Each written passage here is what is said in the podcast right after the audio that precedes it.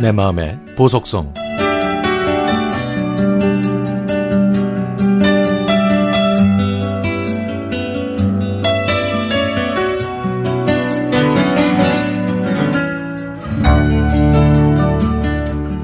엄마는 가난한 집안의 이남 삼녀 중 셋째로 태어나셨습니다.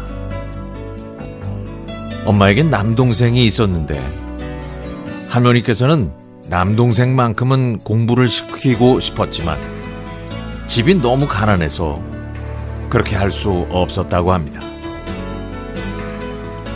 할머니의 마음을 헤아린 엄마는 집안 재정에 도움이 되려고 초등학교 때부터 아버지와 함께 나무를 하러 다니셨고 할머니를 도와 시장에서 채소도 팔고 가사 도우미도 하셨죠. 아마 엄마는 가족에게 도움이 되고 부모님을 도울 수 있다는 게 좋으셨나 봐요. 하지만 한편으로는 동생처럼 더 배우고 싶은 마음도 있었다고 하셨습니다.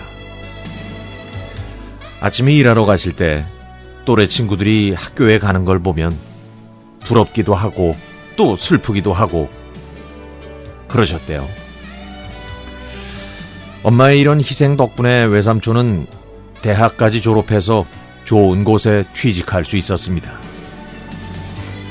그리고 엄마는 아는 분의 도움으로 도시로 올라와 양말 공장에 취직하셨는데 그곳에서 아빠를 만나 결혼하셨죠. 방 한 칸에 다섯 가족이 모여 살았던 그때 엄마는 공장과 식당 일까지 하시면서 저희 삼남매를 힘들게 키우셨습니다.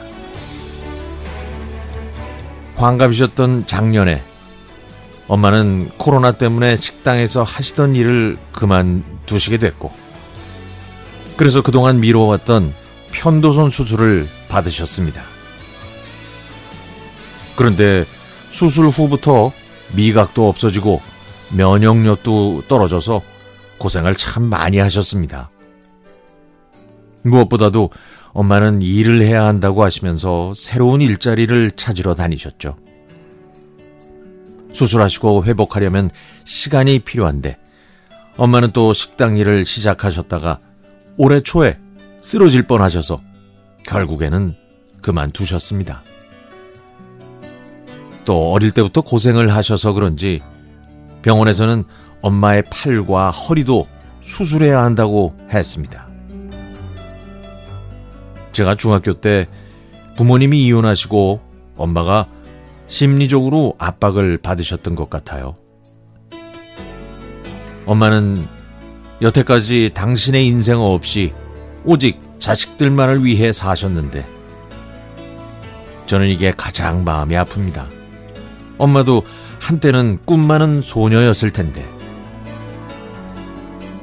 주름지고 약해진 엄마를 볼 때마다 마음이 무겁습니다. 그런 엄마인데, 그런 엄마인데 저는 그런 엄마처럼 안 살 거라고 말을 해서 엄마의 마음에 대못을 박은 적도 있었습니다. 자신을 못 챙기는 엄마가 너무 답답해서요. 요즘 엄마가 더 헛헛해 하시는 것 같습니다. 이제부터는 엄마가 좋아하시는 것도 드시고 입고 싶은 원피스도 사시고 자식들이 먹다 남은 반찬 말고 좋은 반찬 드시고 화장품도 샘플 말고 새 거를 쓰셨으면 좋겠어요.